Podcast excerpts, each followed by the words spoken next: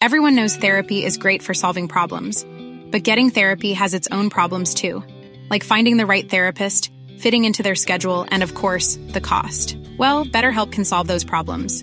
It's totally online and built around your schedule. It's surprisingly affordable too. Connect with a credentialed therapist by phone, video, or online chat, all from the comfort of your home. Visit betterhelp.com to learn more and save 10% on your first month. That's BetterHelp H E L P. Burrow's furniture is built for the way you live. From ensuring easy assembly and disassembly to honoring highly requested new colors for their award winning seating, they always have their customers in mind. Their modular seating is made out of durable materials to last and grow with you. And with Burrow, you always get fast, free shipping. Get up to 60% off during Burrow's Memorial Day sale at burrow.com slash ACAST. That's burrow.com slash ACAST. burrow.com slash ACAST. Hiring for your small business? If you're not looking for professionals on LinkedIn, you're looking in the wrong place. That's like looking for your car keys in a fish tank.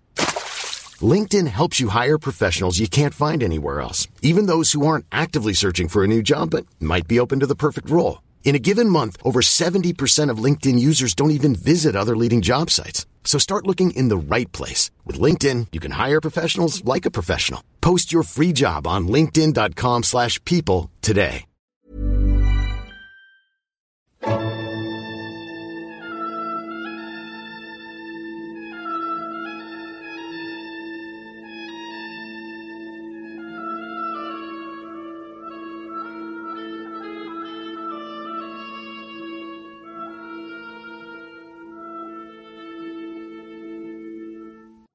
سلام.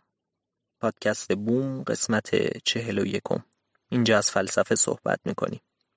در این قسمت سراغ سورن کیرکگور یا کیرکگارد بنیانگذار فلسفه اگزیستانسیالیسم رفتیم. پیش از اون که این قسمت رو شروع کنیم پیشنهاد می‌کنم که همین حالا کانال یوتیوب بوم و بیشتر که لینکش در توضیحات همین قسمت هم هست رو ببینید و دنبال کنید. در این کانال ما از فلسفه و چیزهای بیشتر از اون مثلا ادبیات، هنر و فرهنگ صحبت می‌کنیم و امیدوارم که محتوای این کانال هم برای شما جالب باشه. پس فراموش نکنید کانال یوتیوب بوم و بیشتر.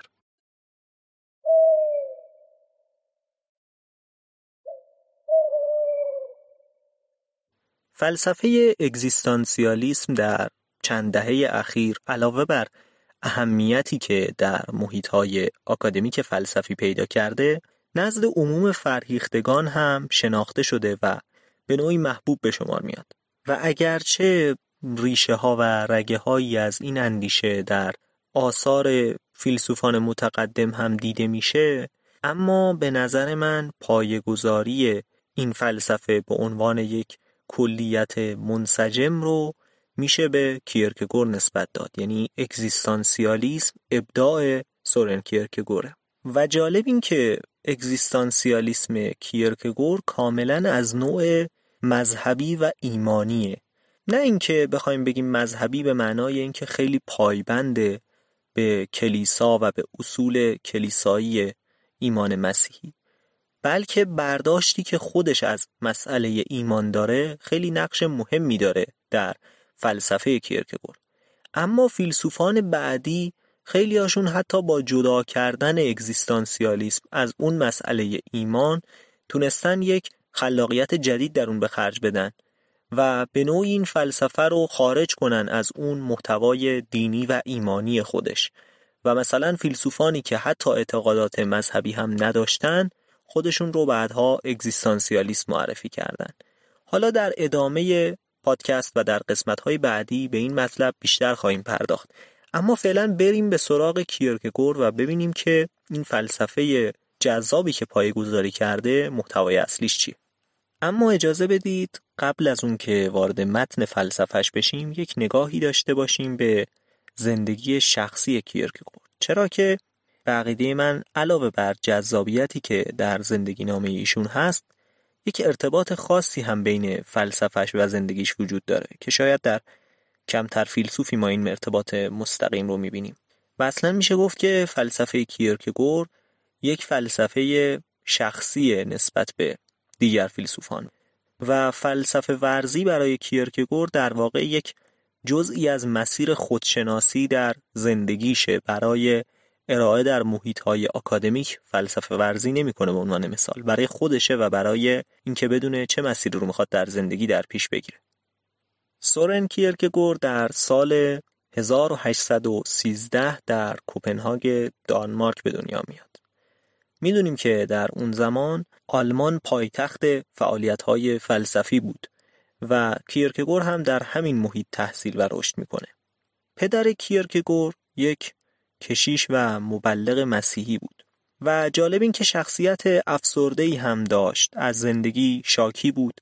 حتی معتقد بود که خدا او و خانوادش رو نفرین کرده. چرا که در سنین نوجوانی به خاطر می آورد که زمانی وقتی که برای چوپانی به کوهستان رفته بود بر اثر سرما و گرسنگی و احساس بدی که داشت به خدا دشنام داده بود و احساس می‌کرد که از اون روز به بعد خدا نفرینش کرده و در مقابل خوشبختی رو از زندگیش حذف کرده.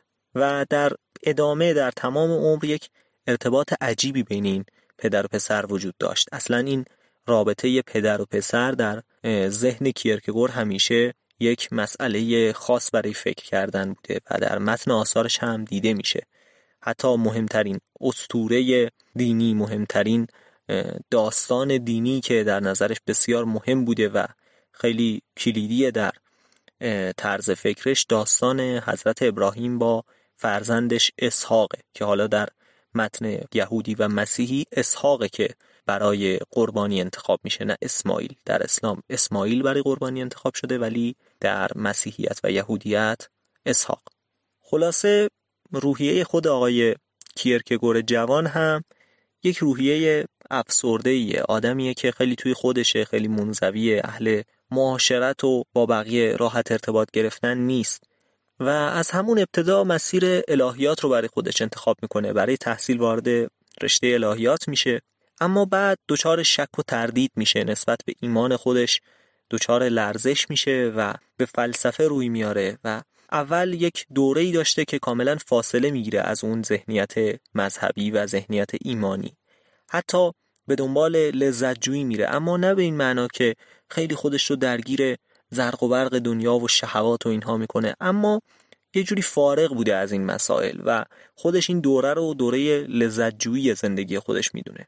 و بعد دوباره برمیگرده از این مسیر. تصمیم می‌گیره که مسیر جدیدی برای خودش انتخاب کنه و دقیقا این مسیر جدید در فلسفهش بازتاب داره. حالا در ادامه توضیح میدیم که چه ذهنیتی در اون مسیر هست.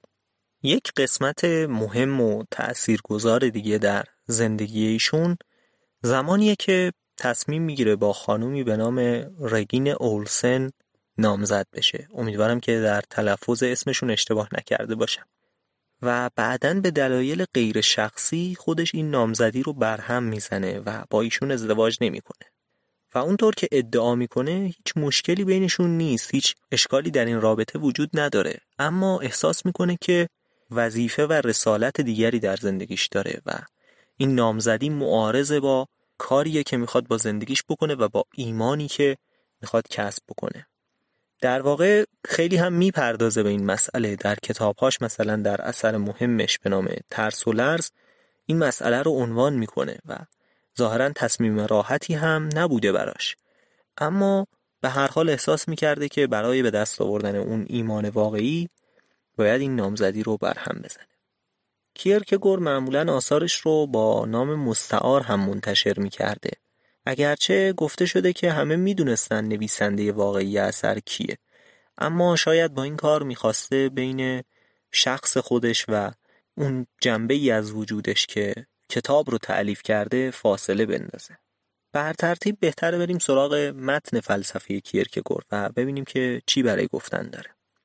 گفتیم که کیرکگور در دوره شروع به فعالیت کرد که دنیای فلسفه تحت تأثیر نظام بزرگی بود که هگل بنا کرده بود و به نوعی فلسفه هگل تحت سیطره داشت دنیای فلسفه رو علل خصوص آلمان رو. در این دوره کیرکگور هم در واکنش به فلسفه هگل که نظام فلسفی خودش رو بنا می‌کنه. یعنی در واقع از او یک نکاتی رو یاد می‌گیره اما خلاف جهت او پیش میره و در مقابل هگل که بر کلیت تاکید داشت و بر روح مطلق تاکید داشت کیرکگور دقیقا روی فرد تاکید می‌کنه. کیرکگور به عظمت نظام ایدئالیسم مطلق هگل اقرار می‌کنه و معتقده که این نظام نظام بزرگیه و بسیار دقت نظر در تعریفش به کار رفته. اما معتقده که هگل یک نقطه اساسی رو کنار گذاشته و اصلا مسیری که رفته راه درستش نیست. کیرکگور میگه سوژه انسانی یا همون اگزیستانس به معنی وجود یا موجود اون موجودی که از وجود خودش هم درک داره. یعنی مثل اون کوگیتویی که دکارت می‌گفت اولین چیزی که می‌تونه درک کنه اینه که موجوده و نسبت به خودش و نسبت به چیزهایی که در اطرافش هست می‌تونه درک داشته باشه. این اگزیستانس بعد از اینکه خودش رو می‌شناسه در انتخاب مسیری که قرار در پیش بگیره آزادی عمل پیدا می‌کنه. یعنی اینطور نیست که تمام انسان ها یک مسیر یکسان رو در پیش بگیرند و در ادامه راه خودشون آزادی نداشته باشند اختیار نداشته باشند بنابراین اون کاری که هگل می‌کرد به نوعی یکسانسازی انسان ها بود. معتقد بود که همه انسان ها در یک کلیت منسجم حل میشن و مسیر تاریخ رو در پیش می‌گیرن. یک مسیری که شاید اصلا از پیش تعیین شده هم هست. اون رو در پیش می‌گیرن و با همون پیش میرن. و اصلا هگل این رو تایید می‌کرد. معتقد بود که حالت نهایی که حالت ایدئال برای انسان هست شرایطیه که همه در این کل منسجم شدن و این کلیت به نحوی معقول داره عمل می‌کنه. از اون بره های تاریخی مختلف عبور کرده به تجسم مطلق خودش رسیده و حالا داره مطابق یک نظام اقلانی عمل می‌کنه و هر فردی به واسطه حضور در این کلیت آزادی عمل خودش رو در دست داره و می‌تونه به نحو معقول عمل کنه. اما کیرکگور میگه اینجا اصلا نقش فرد خیلی کوچیک شده و انتخاب و آزادی فرد خیلی غلط ازش تعبیر شده. در کل منسجم حل شدن اون آزادی که انسان داره نیست. این تعریف دقیق آزادی انسان نیست. به همین خاطره که میگم مسیر فلسفی کیرکگور تا یک حدی شخصیه. یعنی کیرکگور اینطور برخورد نمی‌کنه که خب ده ها مسئله تر شده فلسفی هست من می‌خوام بشینم اینا رو بهشون جواب بدم بشینم توی محیط آکادمیک و ببینم که تاریخ جهان چطور پیش رفته. نه کیرکگور میگه که من وجود دارم و از این وجود خودم درک دارم. من اون اگزیستانس هستم من سوژه انسانی هستم. و حالا زندگی در مقابل منه. من می‌خوام ببینم که چیکار کنم. این زندگی منه مسیر منه ماهیت منه. من باید بفهمم که کیم. و چیکار می‌خوام بکنم و این مسیر زندگی من چطور باید تعریف بشه.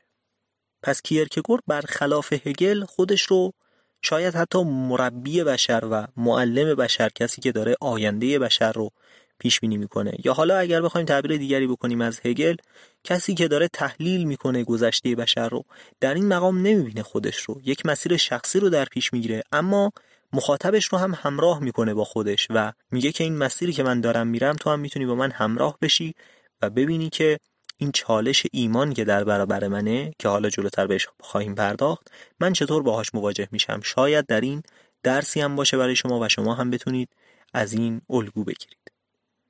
کیرکگور در اصل میگه با فلسفه هگل که نمیشه زندگی کرد. حالا مسیر تاریخ داره پیش میره بله تاریخ قراره به یک سمتی پیش بره این روح مطلق تاریخ بشر رو به حرکت در آورده و قراره به یک جایی برسه که بشر در یک دولت واحدی منسجم بشه و تصمیمات معقول بگیره. خب حالا ما الان چی کار کنیم؟ منی که در این تاریخ هستم منی که اسیر یک قسمتی از این تاریخ هستم آیا صرفا باید منفعلانه نسبت به زندگی خودم نگاه کنم و بگم خب هر کاری که من دارم می‌کنم یک جزء بسیار کوچک از یک نظام تاریخی عظیمه که من اصلا در برابر این کل ادم هستم. من اصلا ارزشی ندارم در برابر این و در نهایت این زندگی من اهمیتی نداره. خودشناسی من چندان اهمیتی نداره. بالاخره بدون من هم این مسیر پیش میره و در نهایت به منزل خودش می‌رسه. اصلا فلسفه هگل شاید حکمی نداره برای زندگی شخصی و بالاخره انسان ها هر کاری که بکنن روح تاریخ کار خودشو می‌کنه و پیش میره و به جایی که باید برسه می‌رسه. اما فلسفه‌ای که کیرکگور می‌خواد ارائه بده برای زندگیه. می‌خواد از حکمهای عینی و مثلا علمی فاصله بگیره. می‌خواد حتی از اینکه ما چطور بشناسیم دنیای اطرافمون رو چی می‌تونیم دربارش بفهمیم از اینها فاصله بگیره و یکم بره سراغ عمل کردن سراغ اینکه انتخاب و اراده ما چی می‌تونه به ما یاد بده. و به همین خاطر یه رویکرد دوگانه ای نسبت به فلسفه کیرکگور و فیلسوفانی که دنبال روی او هستن وجود داره. یعنی بعضی میگن خب این که نشد فلسفه این یه راهیه برای خودشناسی و زندگی بله ولی چندان اهمیت فلسفی پیدا نمی‌کنه چون سر و کارش با شناختن نیست با شناخت امر مطلق نیست. و حتی شاید بعضی میگن خب این یک نوعی از ادبیات داری یک سری یک بیان ادبی ارائه می‌کنی از یک سری موضوعات جالب یک چیزی مثلا شبیه شعر این دیگه فلسفیدن نیست. اما از سوی دیگه بعضی ها هم میگن که شاید کلیت فلسفه کیرکگور دقیقا اون چیزی که ما می‌خوایم نباشه. اما آموزنده است یک سری نکاتی از اون طرح اخلاقی و طرح ایمانی که بیان می‌کنه برای ما آموزنده است. ما می‌تونیم از این نکاتی رو اخذ کنیم و از طرف خب راه جدیدیه در برابر بشر. یعنی وقتی که فلسفه این مسیر طولانی رو در سر و کله زدن با مسائلی که گاهی حتی به نظر می‌رسه که هیچ وقت حل نمیشن طی کرده حالا یک رویکرد جدید پیدا کرده که می‌تونه با این پیش بره. چرا که؟ نه چرا این رو باید کنار بذاریم و ازش استقبال نکنیم. پس کیرکگور میگه آقا انسان از پیوستن به کل به خودشناسی نمی‌رسه. پیوستن به کل رو بذارید کنار. هر کدوم از ما ماجرای شخصی خودش رو داره و سفر خودش رو داره مسیر خودش رو داره و انتخاب خودش رو داره. باید هر کس برای خودش انتخاب کنه.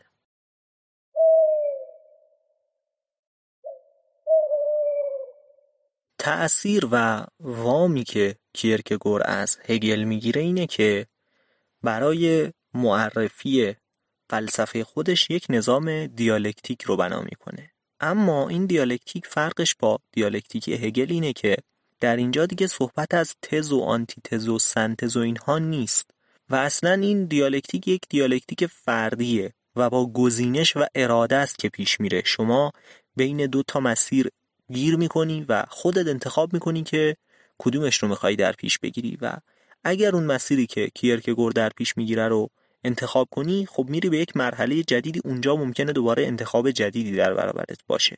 و اینطور نیست که حتما بگیم نه همه انسان ها این رو لزوما به صورت یکسان طی می‌کنن و در نهایت فارغ از اینکه ما چه تصمیمی می‌گیریم به یک نتیجه واحد خواهد رسید. برای هر فرد جداگانه است برای کل انسان ها به صورت یک جا نیست. گام اول و مرحله اول در دیالکتیک کیرکگور مرحله حسانی مرحله استتیک مرحله زیبایی.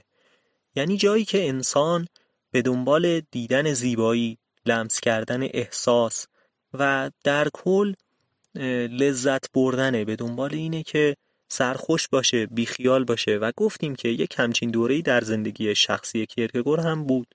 در این دوره انسان اهمیتی نمیده به اطرافش و خلاصه براش مهم نیست. می‌تونه راحت سرخوش باشه از هر چیزی که در برابرش قرار می‌گیره لذت ببره. اما موضوعی که پیش میاد اینه که تا کی می‌خواد اینو ادامه بده و اصلا برای چی که چی؟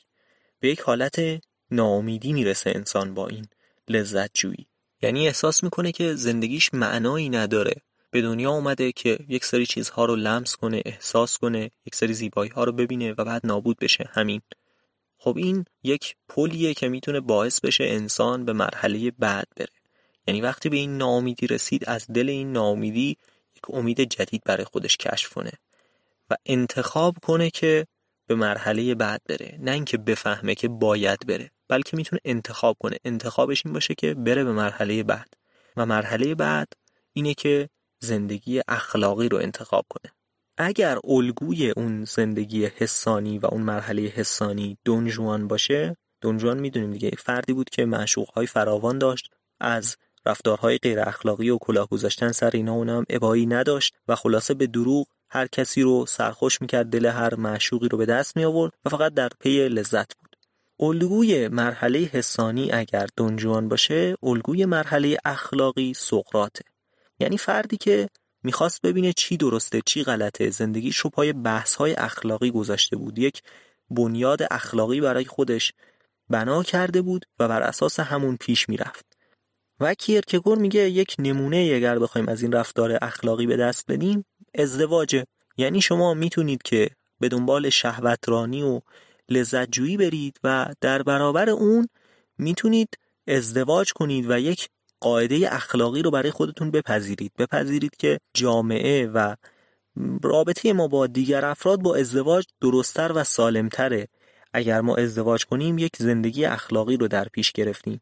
و خلاصه این هم یک مرحله ای میشه در زندگی انسان. اگر از اون مرحله حسانی بگذریم فقط به فکر لذت نباشیم. می‌تونیم یک سری قواعد اخلاقی برای خودمون پایه بگذاریم و بر اساس اونها پیش بریم. باز کیرکگور معتقده که نقطه اوج این مرحله میشه اون شهامت و فداکاری که در رفتار سقراط بود. یعنی سقراط خودش رو فدا کرد برای اصول اخلاقیش برای اینکه دست از تعالیم خودش بر نداره برای اینکه به جوانان این تعالیم رو منتقل کنه یک الگو بسازه از خودش و نشون بده که زندگی اخلاقی ممکنه. حتی تا آخرین لحظه حاضر به فرار نشد و پای حرفش وایساد. الگوی زندگی اخلاقی سقراطه اما کیرکگور معتقده که این منزل آخر نیست این نقطه اوج نیست و انسان وقتی به زندگی اخلاقی می‌رسه باز هم جا داره که فراتر بره. و دو چیز باعث میشه که انسان از این زندگی اخلاقی هم بتونه عبور کنه. اول اینکه درک از گناه پیدا می‌کنه و می‌بینه که این زندگی اخلاقی که برای خودش ساخته باز هم درگیر احساس گناهه و بنیاد این اخلاق چندان هم محکم نیست. یعنی شما درسته که یک نظام اخلاقی برای خودت بنا کردی می‌دونی که بر اساس این نظام باید این رفتار رو انجام بدی اون رفتار رو ازش پرهیز کنی اما این باز هم ریشه محکمی نداره و شما ممکنه به هر ترتیب از این رفتارها تخطی کنی. از سوی دیگه انسان احساس می‌کنه که برای خودش کافی نیست. و تمام این زندگی که برای خودش ساخته در نهایت باز هم پوچه. درسته که رو به اخلاق آورده و فقط به خودش فکر نمی‌کنه سعی می‌کنه که یک سری قواعدی رو هم در زندگیش اجرا کنه اما باز هم اون پوچی می‌تونه به سراغش بیاد و احساس کنه خب حالا درسته که من فداکاری کردم در یک جاهایی از خودم گذشتم و زندگی اخلاقی رو در پیش گرفتم اما باز هم که چی و به چی می‌خوام برسم؟ اینجا انتخاب بعدی سراغ انسان میاد و این انتخاب از اون انتخاب قبلی هم سختتر و عجیب و غریب تره مرحله بعدی مرحله ایمانه و اگر انسان از اون مرحله اخلاقی هم عبور کنه و به سمت حل شدن در خدا که همون مطلقه و به سمت حل شدن در روحانیت در روح پیش بره به مرحله ایمان می‌رسه. و الگوی این مرحله در برابر مرحله قبل که سقراط بود الگوی این مرحله ابراهیمه. کسی که حاضر شد فرزند خودش رو قربانی کنه. این خیلی فراتر از اون کاری که سقراط کرد. چرا؟ چون سقراط خودش رو قربانی کرد. اینکه آدم خودش رو قربانی کنه تنها دردسرش اینه که زندگیش رو از دست میده. ولی سرزنش نمیشه و حتی اگر که اشتباه کرده باشه حالا به هر ترتیب اصول اخلاقش رو اشتباه ترجیح داده باشه سر عمر خودش قمار کرده. اما کسی که قرار فرزندش رو قربانی کنه باید خیلی بیش از اینها از کار خودش مطمئن باشه.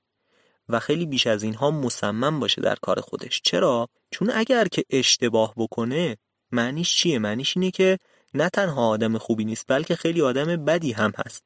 یعنی از نقطه اوج شرافت نمیره به نقطه نابودی و تموم بشه. از نقطه اوج شرافت میره به نقطه اوج رزالت. و دستش میلرزه آدم. اگر بخواد همچین کاری بکنه آدم نمی‌تونه به راحتی چنین تصمیم بگیره. پس چیه که باعث میشه ابراهیم در این تصمیم مصمم باشه؟ اصلا چرا ابراهیم پیش خودش فکر نمی‌کنه که این کسی که داره از من می‌خواد فرزندم رو قربانی کنم؟ شاید خدا نیست و شاید یک فرشته فریبکاریه که داره من رو گمراه می‌کنه. چی باعث میشه که دستش نلرزه در این مسیر؟ و کیرکگور به شدت دل مشغول این مسئله است. مدام به این فکر می‌کنه و ذهنش رو مشغول این کرده. کیرکگور معتقده که نقطه اوج بشر همینجاست. یعنی زمانی که رسالت فرا اخلاقی الهی رو داره پیگیری می‌کنه. رسالتی که حتی شاید بی هدف باشه. مثلا سقراط وقتی جانش رو فدا می‌کنه جانش رو فدا یک هدفی می‌کنه و یک نتیجه ای رو می‌خواد از اون به دست بیاره. یک نتیجه ای که شاید خودش هم زنده نباشه تا ببینه. اما اون نتیجه بعد از او به وجود میاد. اما ابراهیم وقتی می‌خواد فرزندش رو قربانی کنه به دنبال این نیست که یک نتیجه روی زمین باقی بذاره. صرفا این کار رو داره برای رضای خدا انجام میده به خاطر اینکه ایمان داره داره این کار انجام میده. و اصلا اون کاری که داره انجام میده فراتر از اون اخلاقه. یعنی کار اخلاقی کاریه که مثلا مردم رو در نظر بگیریم فقط از به خودمون فکر نکنیم از خودمون بگذریم و یک کاری انجام بدیم که به نفع عمومه. اما این کار حتی نفع عموم هم درش مطرح نیست. قربانی کردن فرزندش هیچ نفعی به هیچ کسی نمیرسونه. فقط ایمان و فقط ایمانه. دقیقا کیرکگور اون مسئله نامزدی خودش رو هم با همین قیاس می‌کنه. اون برهم زدن نامزدی رو جزی از این مرحله ایمان می‌بینه و امیدواره که اون کارش جزی از این ایمان باشه. یعنی اینکه انسان در این مرحله می‌خواد به زندگی خودش معنا بده می‌خواد به وجود خودش معنا بده و این حتی فراتر از اون اخلاق. اخلاق باز بین مردمه و روابط بین مردمه که اخلاق رو تعریف می‌کنه. اما ایمان از همه اینها فراتره. ایمان یک چیزیه که با درک انسان با فکر کردن و با شناخت هم به دست نمیاد و فقط مسئله آزادی و انتخابه. شما آزادی که این انتخاب رو بکنی هیچ کس نمی‌تونه شما رو مجبور بکنه. اگر مجبورت بکنن دیگه اسمش ایمان نیست و خودتی که تصمیم می‌گیری. اصلا با فکر کردن به جایی نمی‌رسی. باید تصمیم بگیری و بعد انتخاب کنی که مؤمن باشی. به همین خاطر میگه که ایمان یک جور ماجراجویی و جهیدنه. ایمان جهشه فراتر رفتنه از اون حدی که برای انسان تعریف شده انسان با ایمان فراتر میره. و میگه که ما به خدا محتاجیم. ما نیاز داریم به اینکه خدا رو داشته باشیم. چرا؟ چون که هیچ چیز دیگه ای نداریم در دنیا. ما دیگه هیچ پشتوانه ای نداریم. و جالب این که اتفاقا معتقد دلیل نظری نداریم براش. یعنی میگه استدلال آوردن و بحث کردن بحث های علمی و فلسفی برای ایمان اصلا فایده ای نداره. و اینها هیچ معنی نداره. ما بنیان نظری براش نداریم. فقط باید انتخاب کنیم و اراده کنیم و ایمان داشتن رو برای خودمون بپذیریم. از سوی دیگه یک کلیدواژه بسیار مهم در فلسفه کیرکگور دلهوره یا ترس و لرزه. ترس و لرز اسم یکی از مهمترین آثارشه. کیرکگور میگه من نمیگم مؤمن ترین فرد فردیه که عقلش درست کار نمی‌کنه و هر کار عجیب و غریبی رو ممکنه بهش دست بزنه براش فرق نداره. می‌تونیم بگیم این آدم ارادش از عقلش خیلی قوی تره دیگه. هر کاری که اراده کنه انجام میده. کیرکگور میگه منظور من این نیست. اتفاقا به نظر من ترس و لرز داشتن و دلهوره داشتن در این انتخاب یک جزء جدایی ناپذیره و به نظر من مؤمنترین افراد مثلا ابراهیم که به عنوان شوالیه ایمان ازش یاد می‌کنه میگه این شوالیه ایمان هم یقینا دست و پنجه نرم می‌کرده با این ترس و لرز با این دلهوره که آیا این تصمیمی که من دارم می‌گیرم درسته یا نه؟ اما باید بر این دلهوره و ترس و لرز انسان فائق بیاد و بتونه که مسیر خودش رو انتخاب کنه و از این بگذره. این ترس و لرز یک جزء جدایی ناپذیر زندگی ماست برای همیشه. در هر لحظه این ترس و لرز با ماست. پیش از اینکه این قسمت از پادکست رو به پایان ببریم لازمه که یک توضیحی درباره این قسمت از فلسفه کیرکگور بدم و اینکه چرا اینقدر برای ما مهمه.